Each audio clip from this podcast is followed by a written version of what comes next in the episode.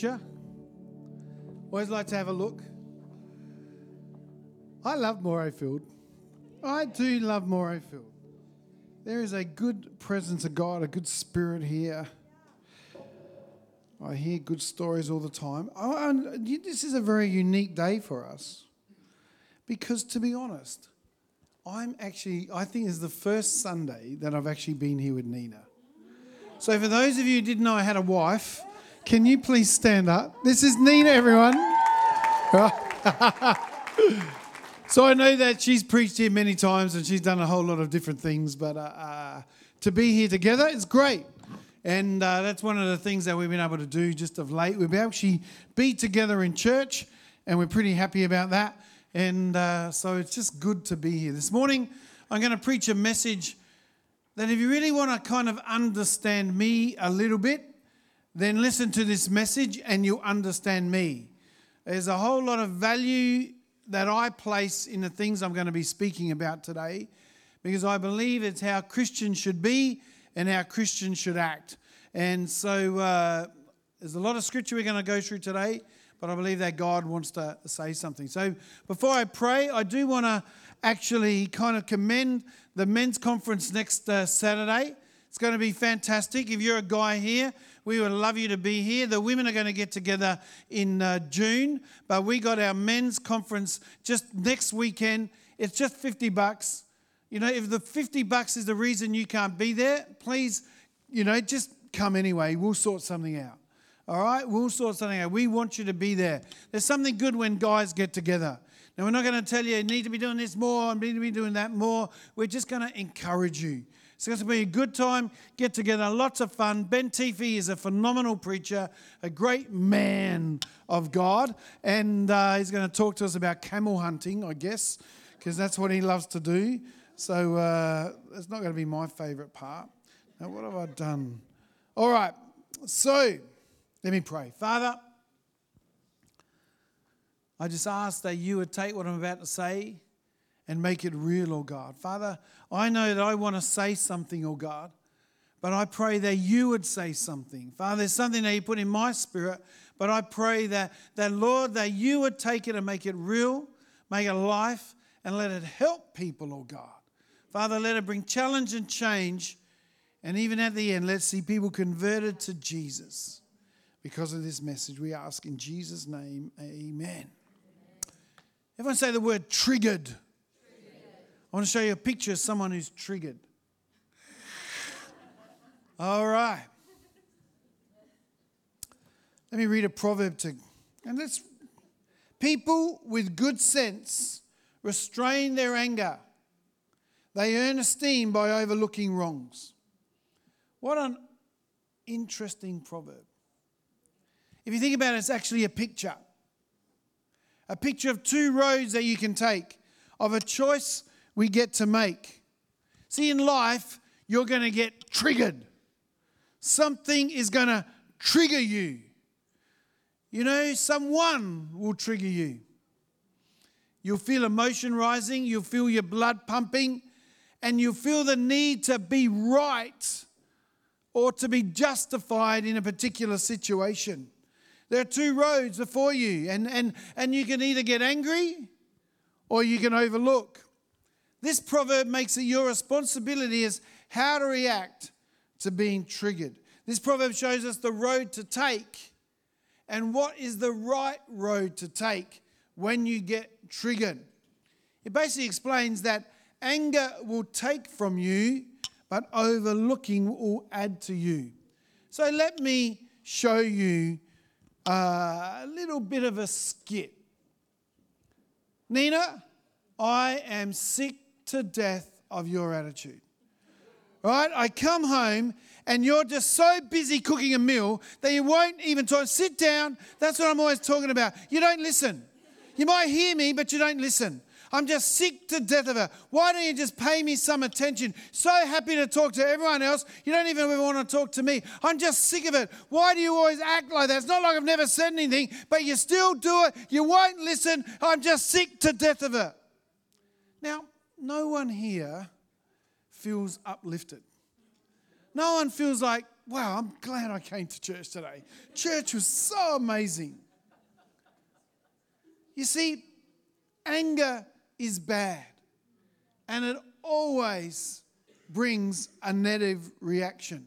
See, the majority of you hopefully would feel great disdain for me in doing something like that, right? And you definitely feel sorry for Nina. I hope that you do, because if I actually did act like that, she deserves to be sorry. Yeah, the good on you, Janet. All right, very good. Even if there was some like silly reason that you agreed with me, you would actually go, Well, the way that you did it was wrong, and the setting was certainly wrong. See, the majority of the worst times of my life have actually happened because of an uncontrolled outburst of anger that I had, where I was trying to dominate someone, where I didn't get the response that I expected, where I was needing to be right, or I got so frustrated I didn't care or want to show self control.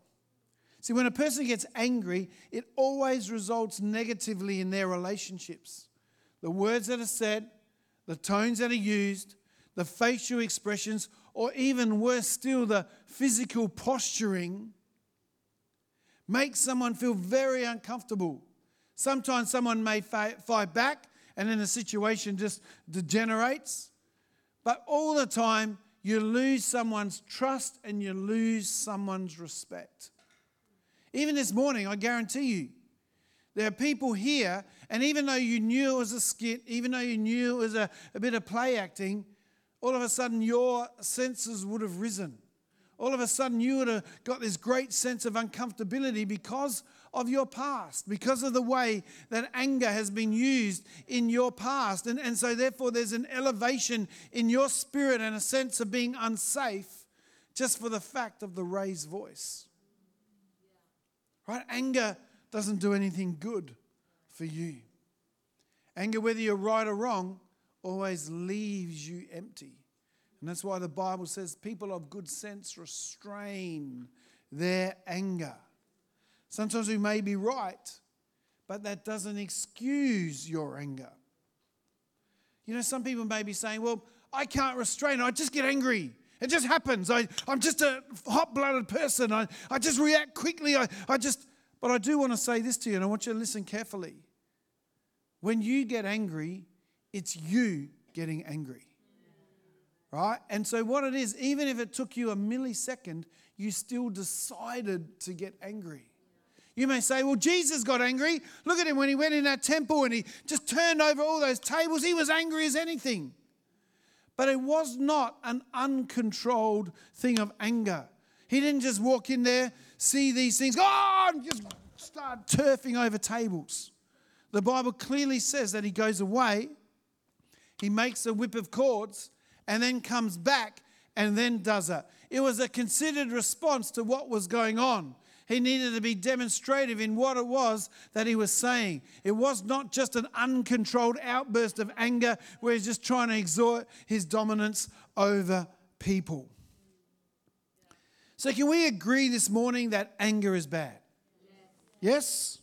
Or at least, if you can't, if you don't want to say anger is bad, at least agree, as the scripture says. I think the screen's not working there, is it? There it is.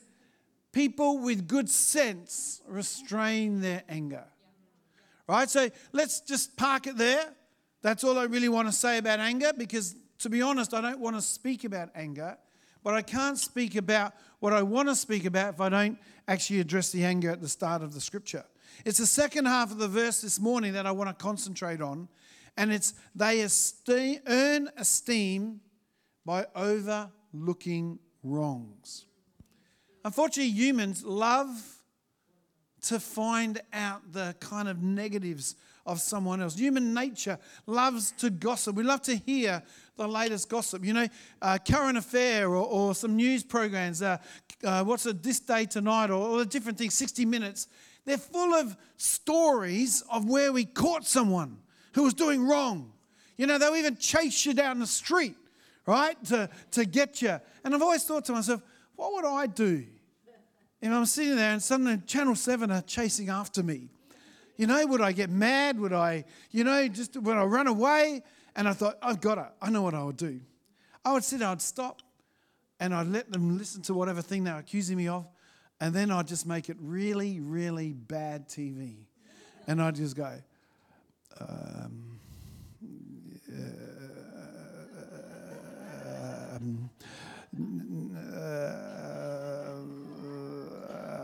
um, and then they're not going to show any of that, right? It's just bad TV. They're not interested in the story, they're interested in just making some kind of thing happen. I listen to a lot of news programs on radio, and many political programs, they're all designed to trick someone into, you know, make it look like they did something bad. Political parties on both sides make an art form of pointing out what it is the other side is doing wrong instead of just telling us, well, what are you doing right? Right? Let us hear that. Right? If a sportsman gets into trouble, it's all over the news.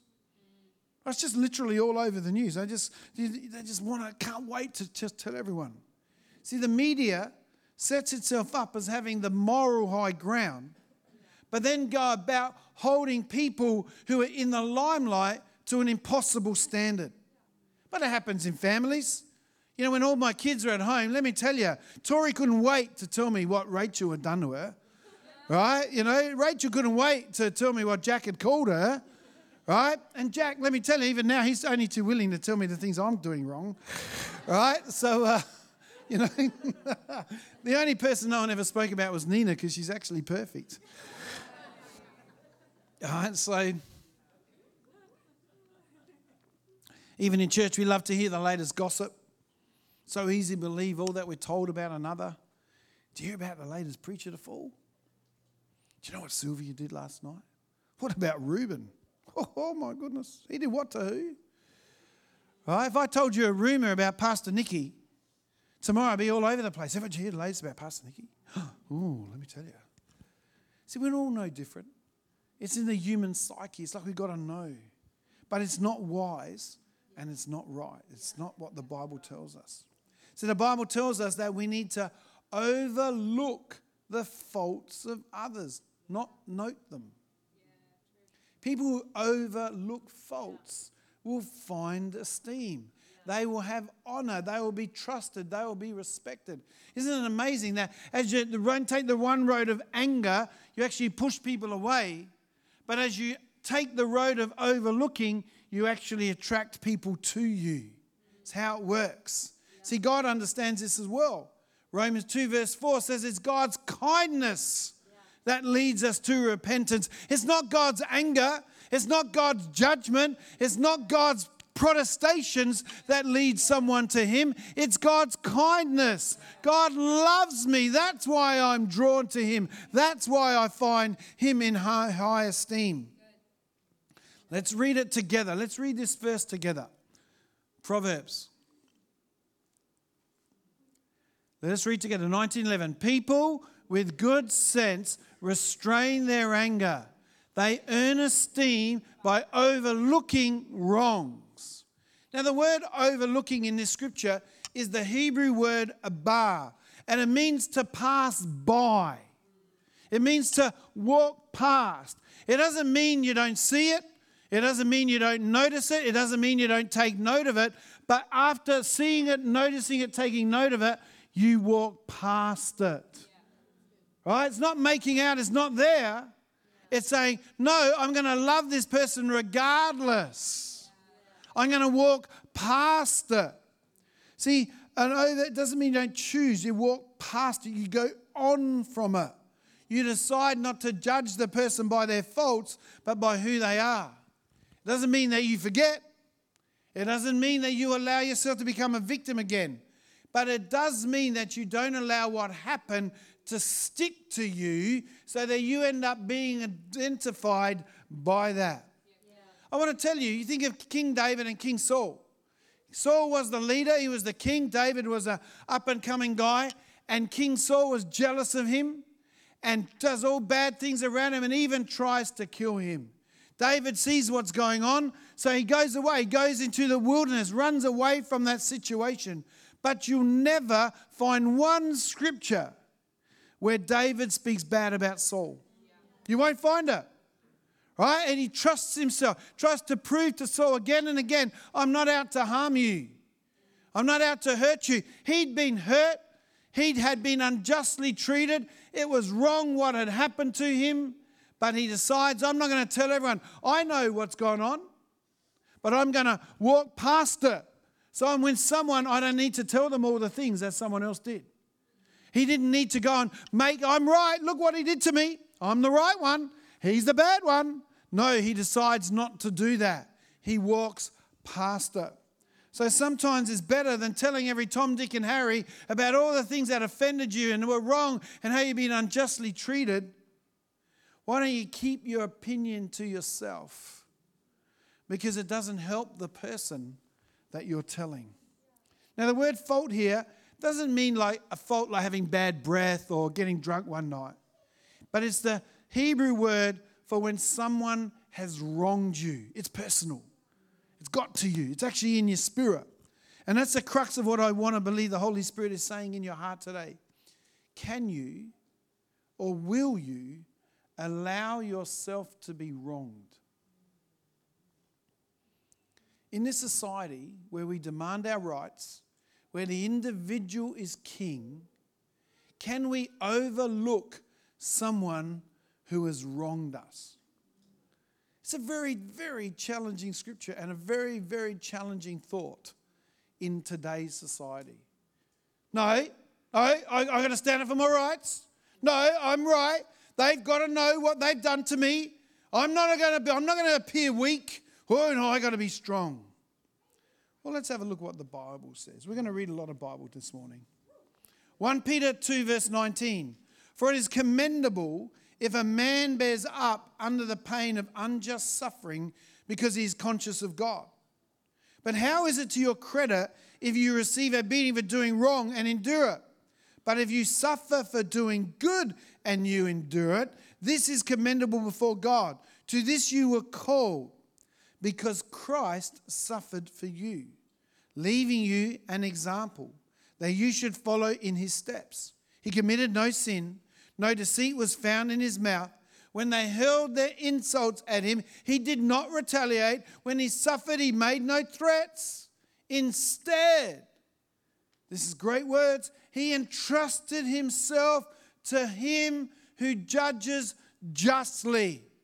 Jesus understood that it was God who was in control of his life, not a man, not a woman, not a circumstance. And so, if I'm treated unjustly, God, who is just, is able to turn that around and it'll work out for me anyway.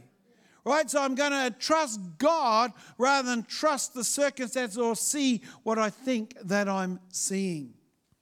You know, Jesus again and again overlooks. You think about it, many times he could have stood up for his rights. Jesus, you got to pay temple tax. Why would I pay temple tax? I'm greater than the temple. But he goes, No, nevertheless, I offend them, and sends Peter to catch a fish, and he pays his tax. Jesus, you should get baptized. Why should I get baptized? I'm God Himself. Right? But because it was the right thing to do, the Bible says, for righteousness' sake. Right? What does He do?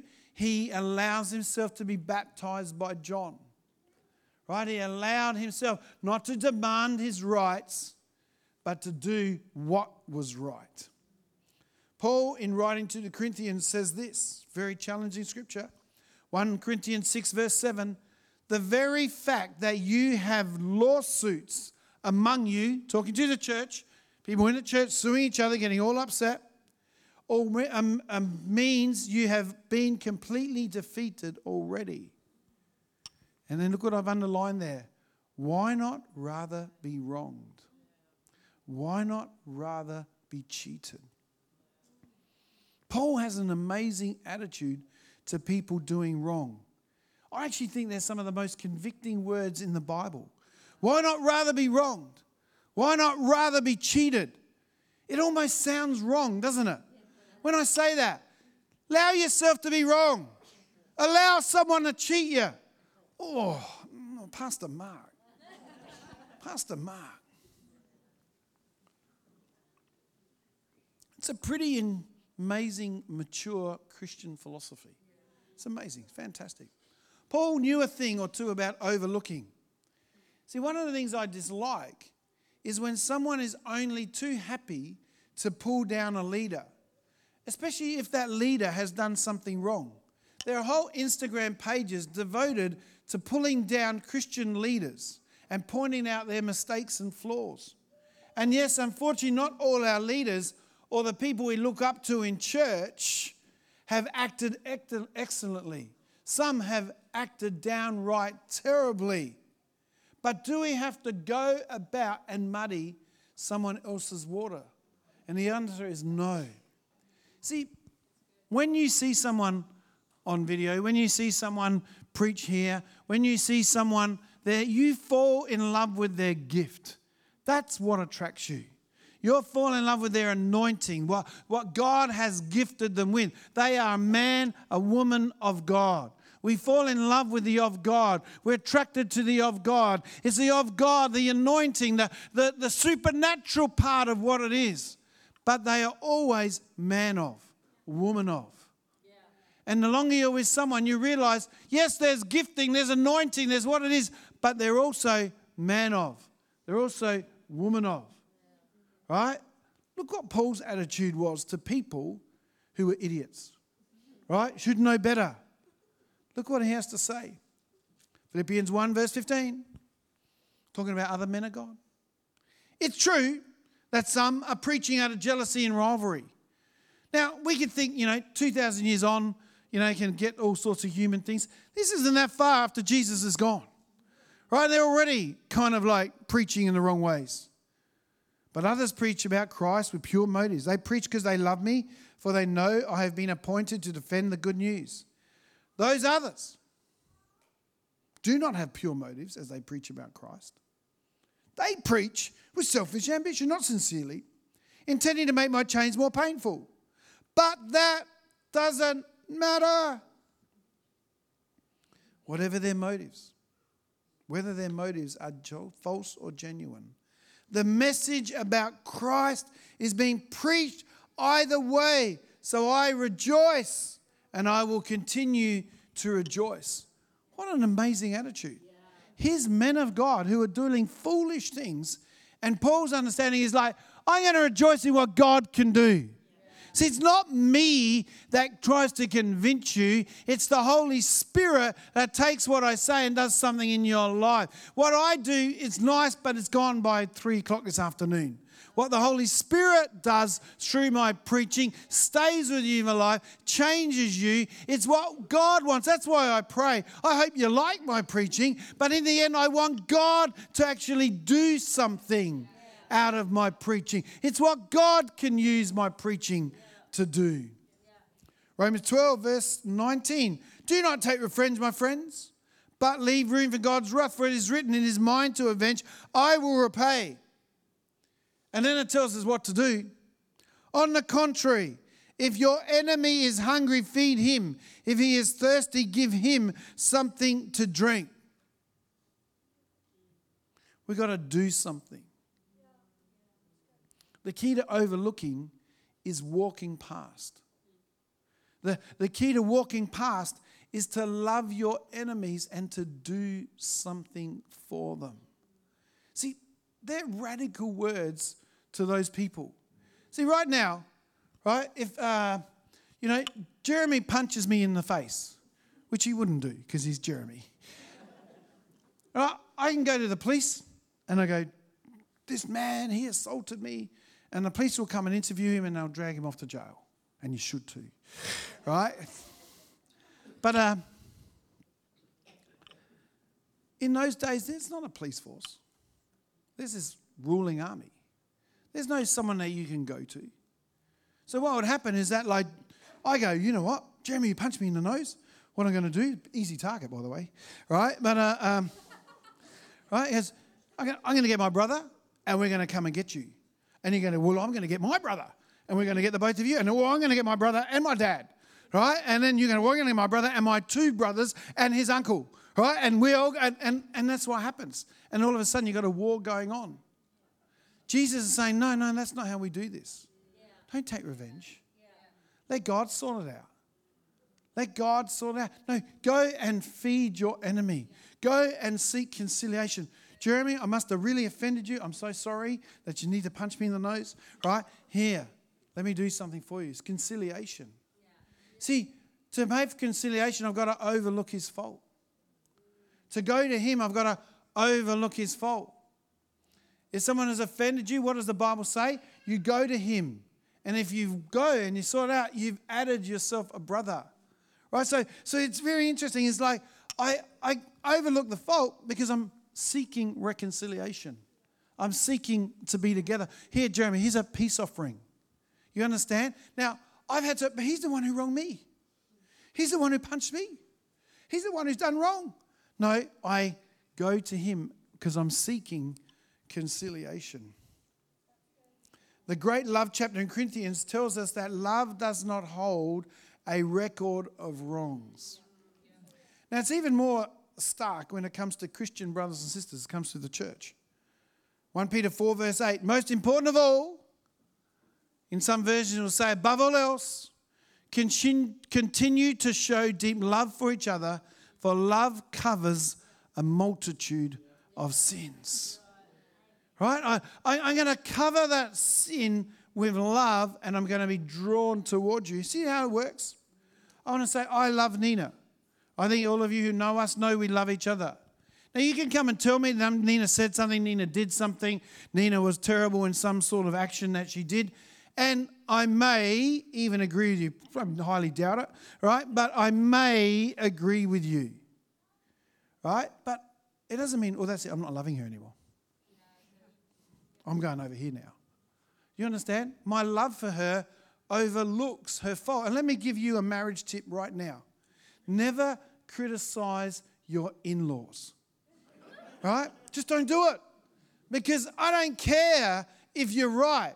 I don't care if they're the biggest cads in the world, right? It doesn't matter because in the end, your spouse loves them, right? Your spouse loves them. So every time you criticize, you're actually little punch in the guts to them. They don't like it. It's not good. Don't do it. Let me look at some scriptures. 1 John 1, verse 9. Whoever says he is in the light and hates his brother is still in darkness. Ooh. 1 John 3, verse 14. We know we have passed out of death into life because we love the brothers. Now, this is a very interesting scripture. Because people are always really happy to tell you if someone's a Christian or not. Well, he did this and she does that, so I don't think they're a Christian. They act like this, they act like that. You know, they did this and uh, he was still doing that and she was still doing. And we, we kind of work out if they're Christians by their works. But this is what it says. We will know whether they're a Christian or not, whether you've passed out of death into life, because you love the brothers. That's the test. Were they a Christian? Did they love the brothers? Right? See, when you're a follower of Christ who loves everyone, even the biggest cads that you don't like so much, he loves them. Yeah. He's going to be talking to you about loving them. That's who he is. Yeah. 1 John 4, verse 20. If anyone says, I love God and hates his brother, he is a liar. If he does not love his brother, for I messed this up before too. In love.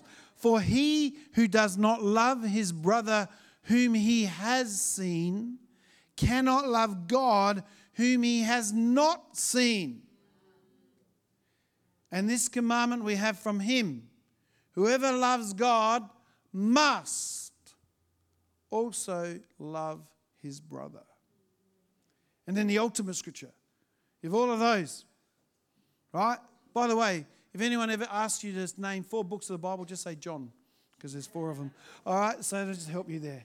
All right, John 13, verse 35. By this, all people will know that you are my disciples if you have love for one another.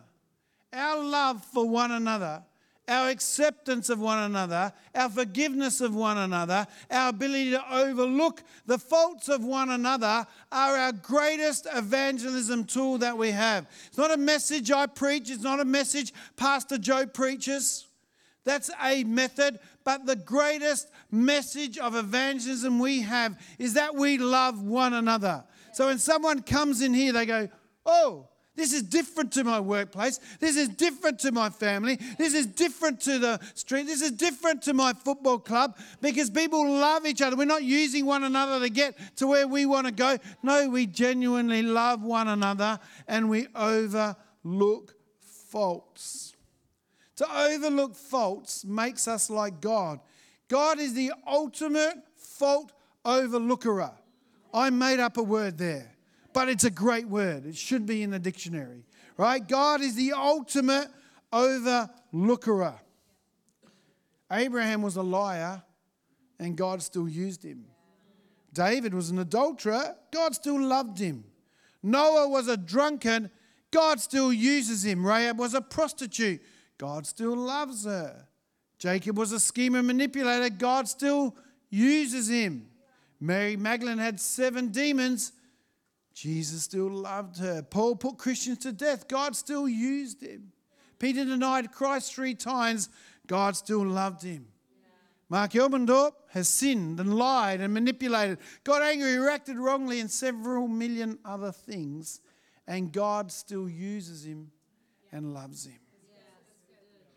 God, who is love, is the greatest overlooker in the universe. And what's my response? I esteem him greatly. Look at our key verse again. People filled with good sense restrain their anger. They earn esteem by overlooking wrongs. God has every right to be angry with me. But he overlooks my wrongdoings, and my response is God, I love you. Thank you. I esteem you greatly. Want to read an Old Testament story. I think it shows us a little bit. It's from Genesis 9, just five verses. It's about Noah. So after the flood, Noah's set up land now. Noah began to be a man of the soil. He planted a vineyard. He drank of the wine and became drunk and lay uncovered in his tent. That was very shameful back then. And Ham, who's one of Noah's sons, and then the Bible takes time to mention the father of Canaan, saw the nakedness of his father and told his two brothers outside. Then Shem and Japheth, so Noah has three sons Ham, Shem, and Japheth. Ham sees his father, Ham's the father of Canaan. Sam sees his father Noah naked, goes out and tells his brothers. Then Shem and Japheth took a garment, laid it on their shoulders, and walked backwards, covered the nakedness of their father.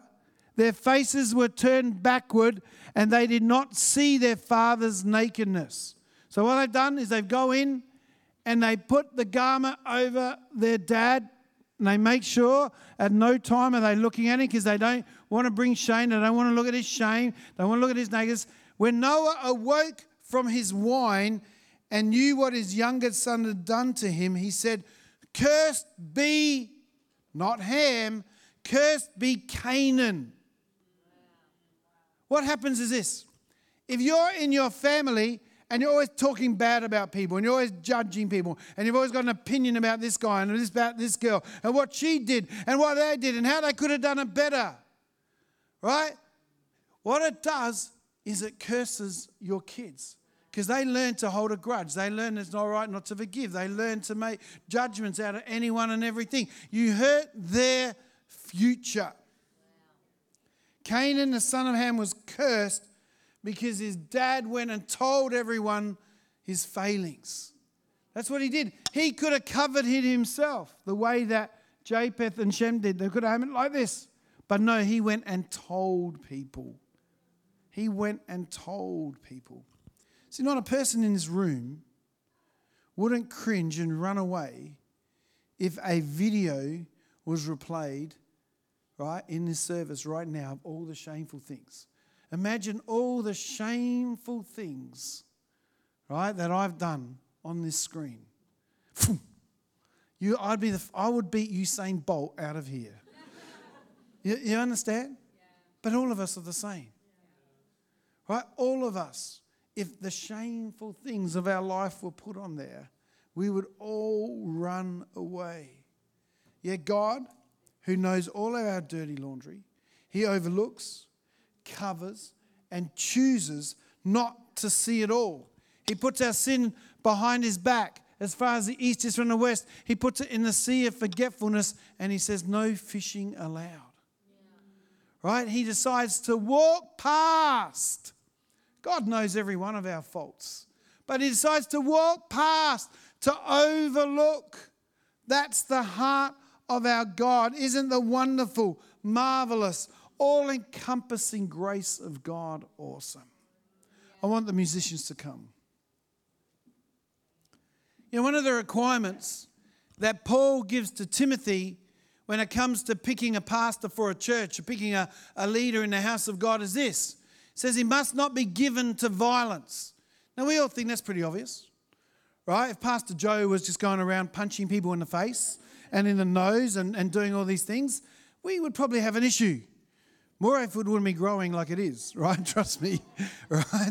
So, uh, right, he's not a man given to violence, but it's not actually talking about physical violence. I think that's just a given. We understand that. In the original meaning, it means someone who's contentious, someone who always has to argue. When you say it's up, no, it's down. It's black, no, it's white. It's in, no, it's out.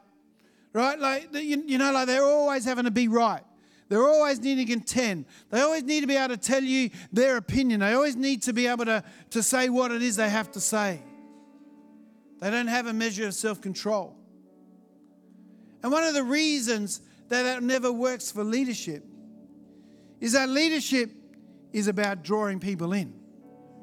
If I'm angry all the time, I'm going to do what I do is I put a line and I go, You're in, you're out. That's what happens, and that's terrible leadership. In the kingdom of God, everyone can be in as they trust their lives to Jesus. Remember, it's the goodness, the kindness of God that draws someone to repentance. So God's saying, Hey, come, come as you are. I know you've got this fault. I know you've got that fault. I know you've done this. I know you've done that. But come as you are. See, a leader that's contentious, well, you did this, sorry, you're out. Or you're in last week because you were good, but this week you're out. Right? That's what the world does. When I reach its requirements and I and I do what it says, then all of a sudden I'm in. But with God, I'm in regardless, as I trust my life to Him. As I give my life to Him. I trust my life to Him. Then I'm I stay in. It's not regard. See, you think about it.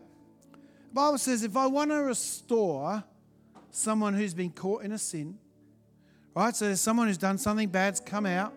We address it, we deal with it. We want someone to be better. We want to help them. The word is restore. This actually gives a picture in the original language of putting ha- an arm in a cast. So if you break your arm and you go, I don't care, I'll be right, I'll just move my arm as much as I want, you're not helping it. You put it in a cast, and all of a sudden you keep it still for a time, and healing can come. And where that break was is actually stronger than what it was before. What happens is when we want to restore someone, we may sometimes put a bit of a restriction on them, but the restriction isn't punishment. The restriction isn't to say you're bad. The restriction is to allow them to come to a place where there's healing. But it says, do it with a spirit of meekness. Not this proud, I'm the pastor, I'm so holy, I'm so good. You know, I would never do what you did right? And because you did what you did, I'm now going to punish you and banish you. Do you understand? See, what does that do? That pushes him away. But when I say, hey, had a bit of a thing, let's walk together. You know, it might be at times a bit of restriction, but we're going to make you stronger. You know, a, a, lack of discipline got you into a place. We're going to put some discipline there so that you won't fall in that way again. See the, the attitude? It's not, I'm better than you. I'm now going to just punish you and tell you off. No, it's come with us. Let's together. You know, this thing happened. Let's let's sort it out. See, the church as a whole is considered by many in society to be angry with them. You do this, you do that, you're sinful, you're that, you're all of these different things. But Jesus, he didn't speak a whole lot of times about homosexuality, about abortion, about sexual things. He didn't spend a whole lot of time talking about all that. He didn't talk about slavery because he's too busy talking about the things of the kingdom. He tried to talk about what God has done and who God was, right? Because he overlooks. He's saying, Come. Let's, as a church, love people. When someone comes into here, they're not always going to be your cup of tea. They don't always be someone that you may like to hang around or you like to have some time with, but love them. Someone is going to hurt you. Someone is going to do something unjust. Sometimes it might be a leader, sometimes it's someone who's brand new. There is going to come times where, where we mess up with each other. But let's overlook. Let's overlook. Sometimes we just got to live in someone's shoes for a time. You know, we can get so mad about some of the situations that we read about now. How can this happen? How can these kids do that? And, rah, rah, and where are they? But their lives are different. You know, Jack grew up in a house that, first of all, loved the Lord. Nina and I love each other. We love Jack. We've tried to provide, and you know, we're not the richest people in town, but we're not the poorest people either. So we've been able to provide for him schooling, we've been able to provide for him clothing, we've been giving him stability. We've given Jack so much. Is it any wonder that Jack's going to do okay compared to a kid who's brought up by a mum who didn't want him? Where there's been addiction, where there's been violence, where there's been alcohol and drug abuse, where they've been kicked from pillar to post, where there's been all sorts of violence where they haven't been fed properly and so their brain development hasn't been there.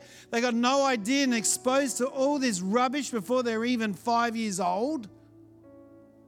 And then we're going to judge this kid because he makes some poor choices when he's 13 and 15 and 18.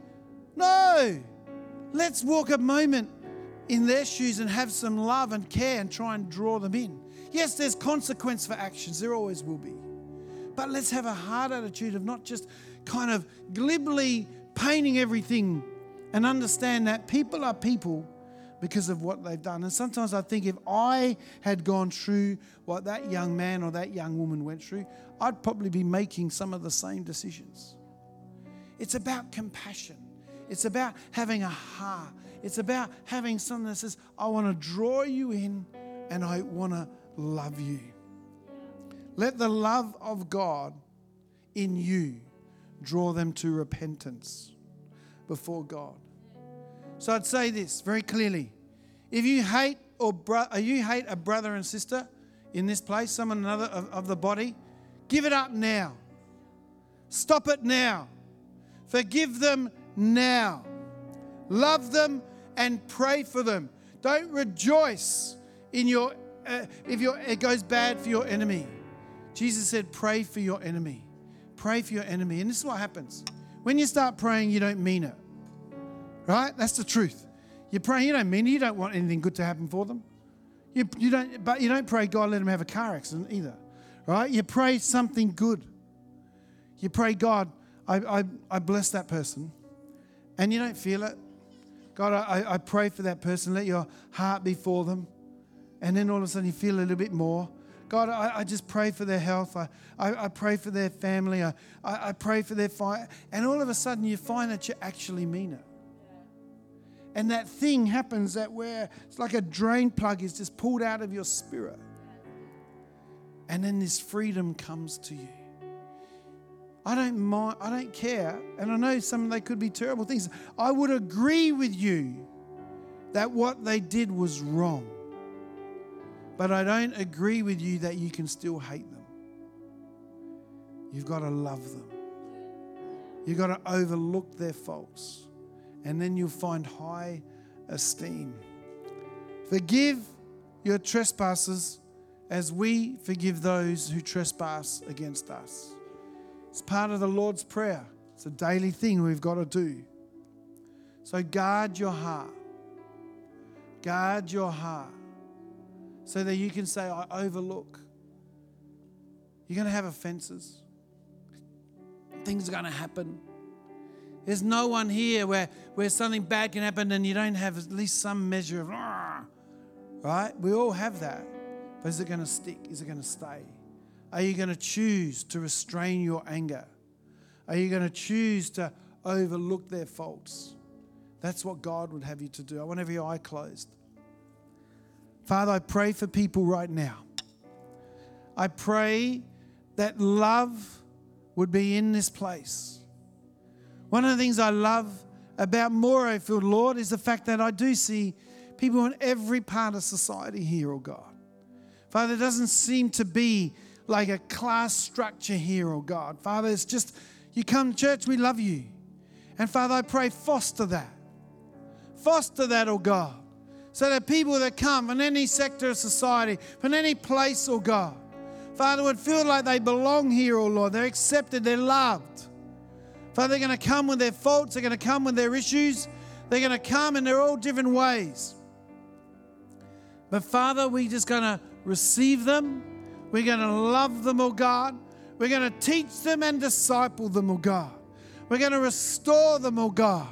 We're going to see them become the men and the women, oh God, that you have designed for them to be, oh Lord.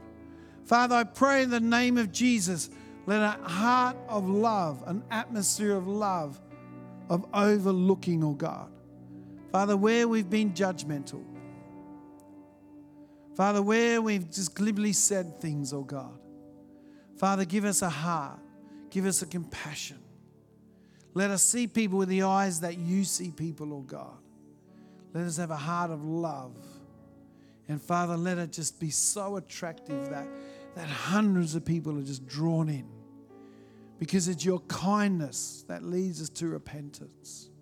Let the kindness of God be seen and felt in this place. Jesus' name, amen. Amen. Maybe you're here this morning and you're not a Christian. You've yet to understand God's kindness.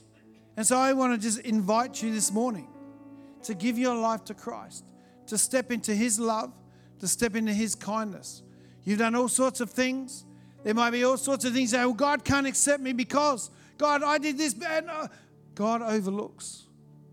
God has you covered in the sacrifice of His Son. His Son paid the price for your wrongdoing.